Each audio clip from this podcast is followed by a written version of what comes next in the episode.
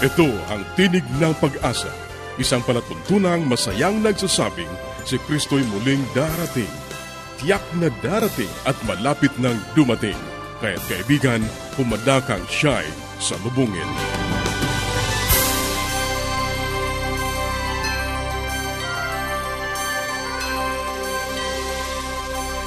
Ang programang ito ay inihahatid ng Adventist World Radio at ako ang iyong kaibigan, Ner Caranza, nag-aanyaya na samahan niyo kaming muli sa 30 minutong paghahatid ng mga mahalagang kaalaman sa kalusugan, masaya at matatag na sambahayan at higit sa lahat sa pagtuklas ng pag-asa na nagmumula sa salita ng Diyos.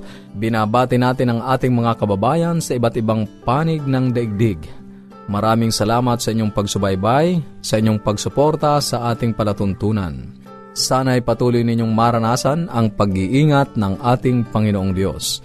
Sa mga kaibigan natin na hindi pa nagkakaroon ng mga aklat at mga aralin sa Biblia na aming ipinamimigay ng libre, maaari lamang kayong makipag-ugnayan sa amin sa pamamagitan ng panulat, sumulat sa Tinig ng Pag-asa P.O. Box 401 Manila, Philippines. Tinig ng Pag-asa PO Box 401, Manila, Philippines. Maaari ka rin mag-email sa tinig at awr.org tinig at awr.org o kaya ay mag-text sa Globe 0917-1742-777 0917-1742-777 at sa Smart 0968 0968-8536-607. 0968-8536-607. Pwede rin po sa ating Facebook page, facebook.com slash awr Luzon, Philippines facebook.com slash awr Luzon, Philippines o dumalaw sa ating website www.awr.org www.awr.org ang ating mga pag-uusapan ngayon sa buhay pamilya, paano maging epektibong leader o tagapanguna ng tahanan. Sa gabay sa kalusugan, ipagpapatuloy natin ang diabetes mellitus. Ano nga ba ang karamdamang ito at paano ito malulunasan? Sa atin namang pag-aaral ng Biblia, sino man ay makapagbibigay. Yan ang ating mga tatalakayin dito pa rin sa Tinig ng Pag-asa. Manatili kang nakikinig.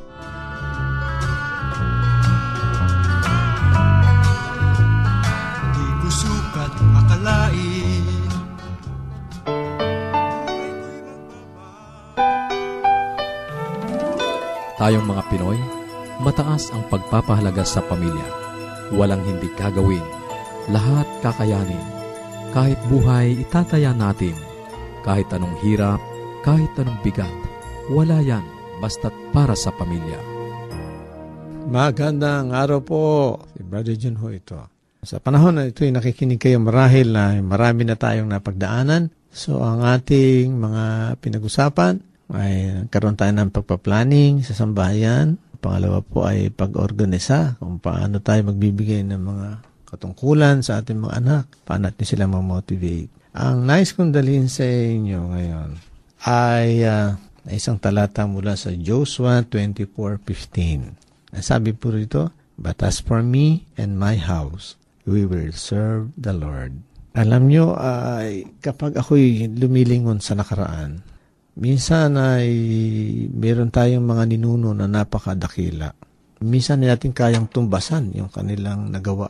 Pero gaano man tayo kaliit sa sosyedad na ating ginagalawan, huwag tayo magalala. Alam nyo, sapagkat bilang magulang, ay marami pa rin tayong magagawa sa ating mga anak. Unang-una ay yung maimpluwensyahan natin sila ng napakalaki sa pamagitan ng ating pangunguna sa kanila.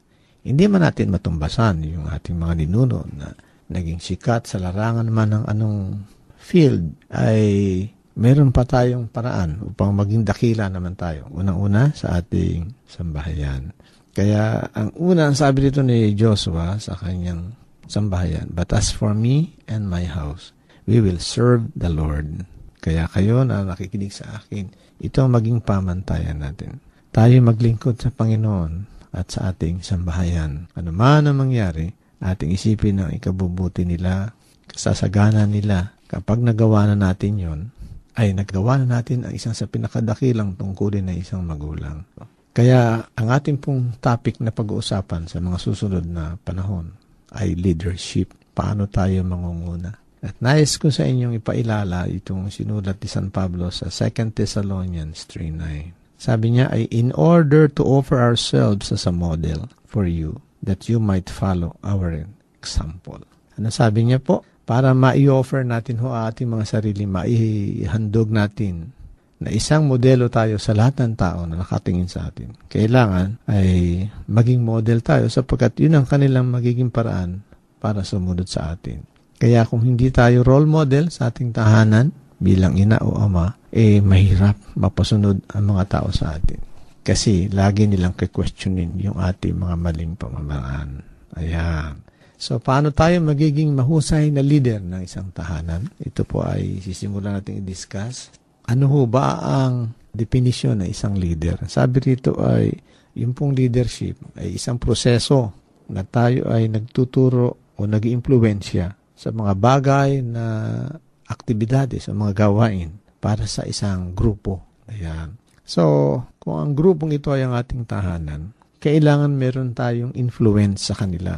O malaking bagay yon katulad ng mga politiko, kaya natin sila binoboto, kaya natin sila ginagaya yung kanilang mga buhay, yung mga artista, eh meron silang influence sa atin eh.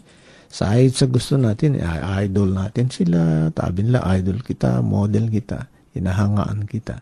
Meron silang nakikita mga bagay sa mga taong ito na hinahangaan. At kaya kung ano man na isuot nila, buhok nila, kulay ng bag nila, sapatos, mga gawin ng pagsasalita, paglakad, pangsayaw, ginagaya ng maraming tao. Kasi sila'y model para sa kanila. At yung kanilang gawi o ehemplo ng kanilang ugali ay tinitingnan ng iba at ginagaya. Hindi ba? Mapapansin nyo minsan ang mga kabataan ay kung anong suot ng sikat na artista na yon o mga awit na yon ay ganun din ang suot nila. So, ang isang leader ay meron siyang katangian na ginagaya ng maraming tao. Okay? So, paano tayo magiging mahusay na leader sa ating tahanan? So, sa susunod na pag-aaral ay tayo ba epektibo o hindi epektibo? Maaaring mga anak natin hindi kumikibo, hindi nagsasalita. Pero nakikita nila yung kanilang mga dapat gayain at hindi gayain sa atin. So, ito po si Brother June. Muli po nagpapaalam sa inyo. At susunod ng pag-aaral, pansinin natin at paano ba tayo magiging epektibong mga leader o manager ng ating tahanan. Maraming salamat po sa muli pong pakikinig niyo sa akin.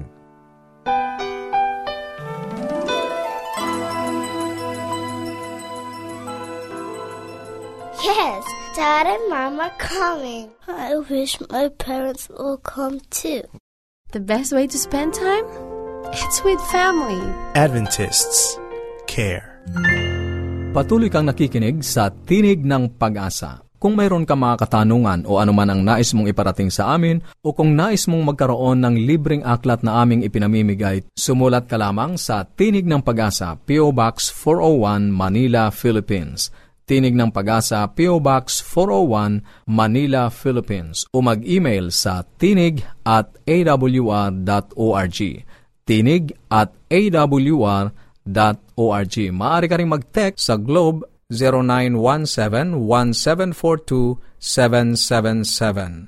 0917-1742-777 at sa Smart 0968 8536 0968 0968-8536-607. Susunod, ang gabay sa kalusugan. Isang magandang araw po sa ating lahat ng tagapakinig. Sana po kayo ay nasa mabuting kalagayan sa lahat ng ating mga masigasig na nakikinig, matyaga sa ating program. At uh, sa portion po ito, ako po si Dr. Linda Limbarona na bumabati sa inyo at isi-share ko naman po sa inyo ang kahit konting kaalaman sa mga pangkalusugan, no, health and medical problems.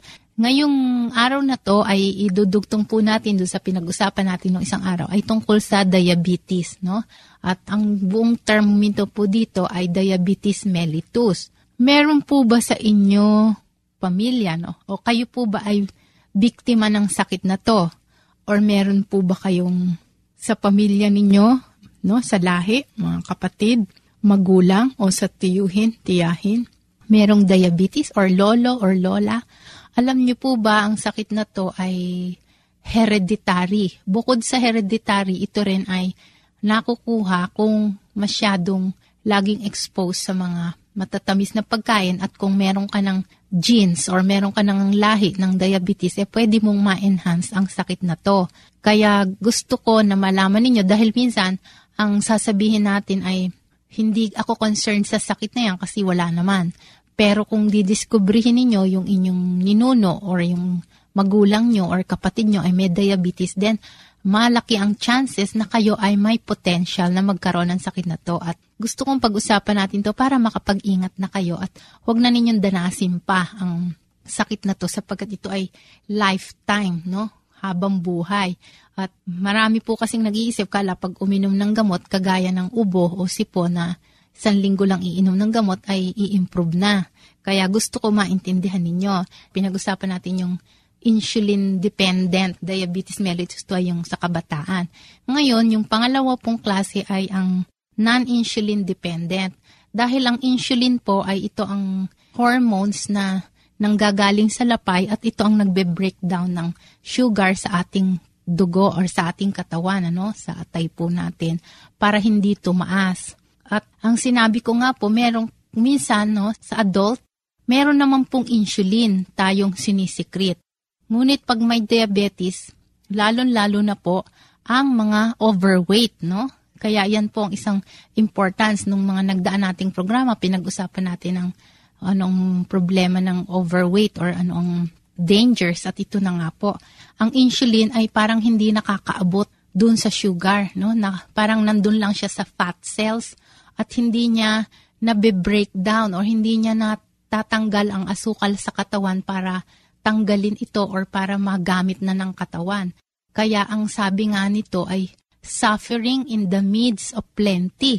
Pag sinukat mo ang blood sugar, mataas ngunit walang nagagamit ang katawan, parang gutom na gutom sa sugar, hindi makapasok sa loob ng cells. Dahil maraming taba masyado, maraming fat cells, ang insulin ay hindi nakakagawa or hindi nakaka-aksyon. At ang ginagawa dyan ay ito na nga, no, yung kung ikaw ay overweight, nag-e-exercise, naglo-lose ng weight, at binibigyan ng mga gamot para yung mga fat cells na yan ay makalabas ang insulin para maabot at makaroon ng effect. At paano natin malalaman kung may diabetes? No? Sinabi ko na nga, mataas ang sugar. At ito ay malalaman mo kung magpakuha ka ng blood sugar, usually fasting, no? anim na oras. Simula alas 12 ng gabi hanggang alas 6 ng umaga, hindi ka nakakain. So, pwede pang maghapunan. At kinabukasan naman ay pupunta ka na sa laboratorio, magpapakuha ng dugo at sabihin mo ay fasting blood sugar. Ngayon, meron ding isa pang paraan na karaniwan na rin to, 2 hours postprandial. So, ibig sabihin, 2 hours after eating, pwede ka ring magpakuha. Sapagkat, ang nasabi po nila, pagka after eating, dalawang oras matapos kumain, ang sugar ay dapat ay bumaba na. Kasi pagkakain, Siyempre, tataas ang asukal sa dugo. Ngunit after 2 hours, kailangan ito ay bumaba na. So, anong level, no? Nabanggit ko, pagka fasting blood sugar, dapat hindi lalagpas ng 115 milligrams per cent. Dapat mas mababa dito. At kung ito naman ay 2 hours postprandial, kailangan ay ganun din, ano? Or below 6 uh, millimoles per unit. Pagka lumagpas naman ng 11 or lumagpas ng 200, ito ay tinatawag ng diabetes. At pag lumagpas ng 140 milligrams per cent, ito ay diabetes na, no? So, ayan, naibigay ko na sa inyo kung ano ang mga normal values. Uh, sa susunod namang araw, pag-uusapan natin, ano naman ang kahulugan pag may diabetes, tsaka ano ang mga simptomas at kung ano pa ang mga komplikasyon na pwedeng mangyari. Kaya sana po ay abangan ninyong muli hanggang sa susunod nating pagsasama-sama at na magandang araw po sa inyong lahat. Paging Dr. Rodriguez, you're needed at room 321. Dr. Rodriguez, Mrs. Martinez, kailangan na po nating i-dialysis ang asawa ninyo. New outlook and a healthy lifestyle makes a big difference. Adventists care. Ang inyong napakinggan ay ang bahaging gabay sa kalusugan at bago tayo dumako sa pag-aaral ng Biblia, muli ka naming inaanyayahan kaibigan na makipag-ugnayan sa amin. Anuman ang nais mong iparating, maaari kang mag-email sa tinig at awr.org. Tinig at awr.org o kaya ay mag-text sa Globe 0917-1742-777. 0917-1742-777 at sa Smart. 0968-8536-607 0968-8536-607 O kaya ay magpadala ka ng mensahe sa ating Facebook page facebook.com slash awr Luzon, Philippines. Facebook.com slash awr Luzon, Philippines Dadako na tayo sa pag-aaral ng Biblia. Kumusta ka kaibigan? Napakabuti ng ating Diyos sa atin na anupat sa araw-araw kanyang pinagkakalob, ang kanyang maraming pagkapala, pinapalasap sa atin ang kanyang dakilang pag-ibig, at gayon din ang kanyang patnubay sa magitan ng Santong Espiritu. Napakagandang sweto ang ating napakinggan sa nakaraan, kaya itong ating ngayong subject na ito ay part 2 Even the poor are to give to God from what they have. Kahit na ang mga mahirap ay magbibigay din sa Diyos sa kanilang tinatangkilik. Kung noong nakaraan ay ating pinag-aralan ang isang kasaysayan sa Old Testament o Matandang Tipan, ang ating pag-aaral ngayon may kinalaman naman sa isang karnasan sa Bagong Tipan. Ito ay sa panahon ni Apostol Pablo. Sumulat si Apostol Pablo sa taga-Korinto sa pangalawang pagkakataon. Siya ang nagbigay ng pag-aaral ng Biblia. Siya ang may convert sa mga taga-Korinto. Nagkaroon sila ng kasigasigan sa kanilang katungkulan na bilang mga lingkod ng Diyos. Subalit hunti-hunting nawawala ang kasigasigan na yon. Kaya kinakailangan si Apostol Pablo ay sumulat ng pangalawa at sa kanyang pagsulat ay ginamit niya ang isang karanasan ng taga Macedonia. At sapagkat nagkaroon ng kagutom sa Hudea, nais niyang paglapitin ang mga Hudyong Kristiyano at gayon din ang mga Kristiyanong dating mga hentil. Kaya nga, si Apostol Pablo ngayon ay lumapit sa kanila at meron siyang kailangan na dapat matanggap sa mga kapatid na nasa iglesia ng Korinto. Ang wika sa 2 Korinto, Kapitulo 8, ating simulan sa versikulo 1, ang wika sa atin ay ganito.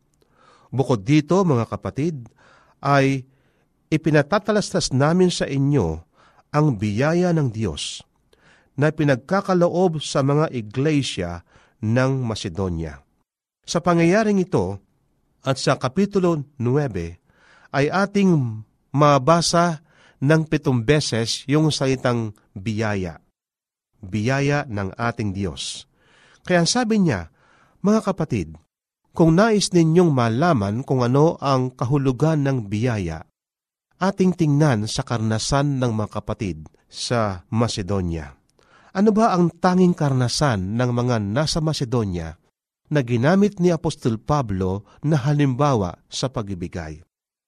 Versikulo 2 kung paanong sa maraming pagsubok, sa kapighatian, ang kasaganaan ng kanilang katuwaan at ang kanilang malabis na karukahan ay sumagana sa kayamanan ng kanilang kagandahang loob. Ang kalagayan ng mga Kristiyano sa lugar na ito ay mahirap. At noong panahon na yon, kapag ka ikaw ay isang Kristiyano, mayaman ka, aalisin sa iyo ang iyong kayamanan, kukunin ng gobyerno sa iyo. Pero kapag ka ikaw ay isang kristyano, nagbalik ka o nagpunta ka sa pagiging pagano, bibigyan ka ng gantimpala ng gobyerno ng Roma. Kaya nga, karamihan noon sa mga kristyano ay hindi mayaman, mahirap sila.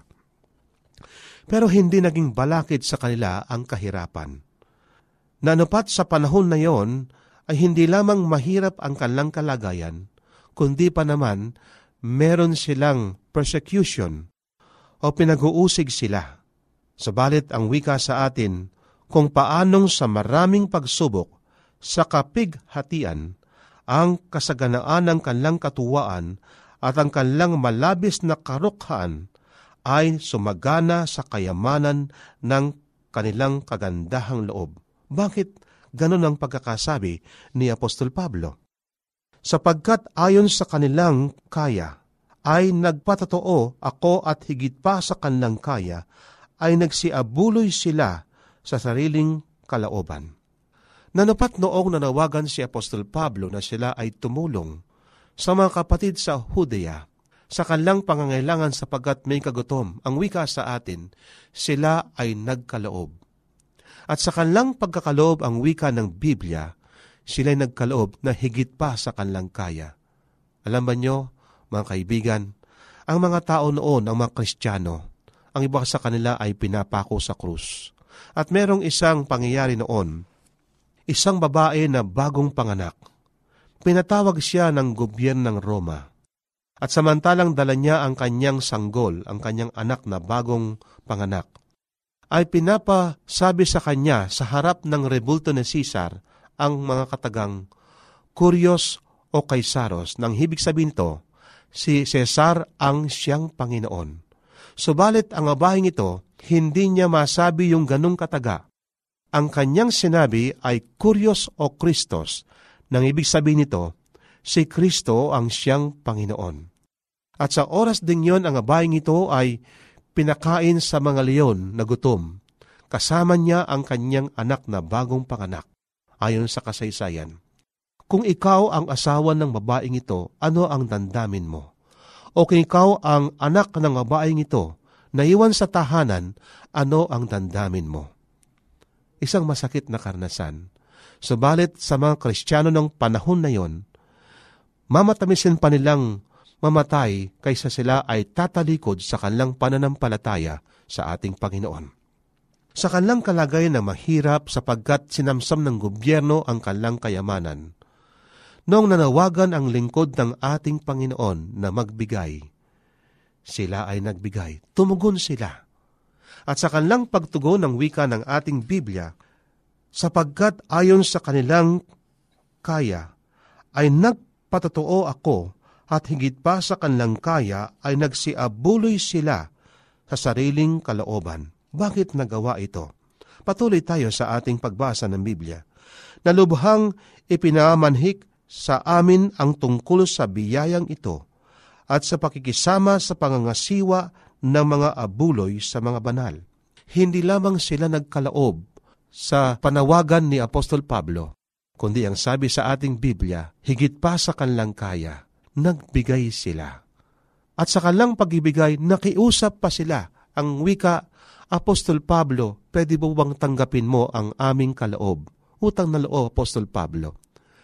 Sino kaya sa ating panahon ngayon sa kanilang pagibigay sa pangangailangan ng iba, makikiusap pang tanggapin ang kanilang kaloob? Subalit ang mga Kristiyano sa Macedonia, ganito ang kanilang karnasan. Sa halip na sila ay magmalaki sa kanilang pagibigay, nakiusap pa sila na tanggapin ang kanilang kaloob para sa pangangailangan ng mga kaanib sa iglesia sa Hudiya. Bakit nagawa ito?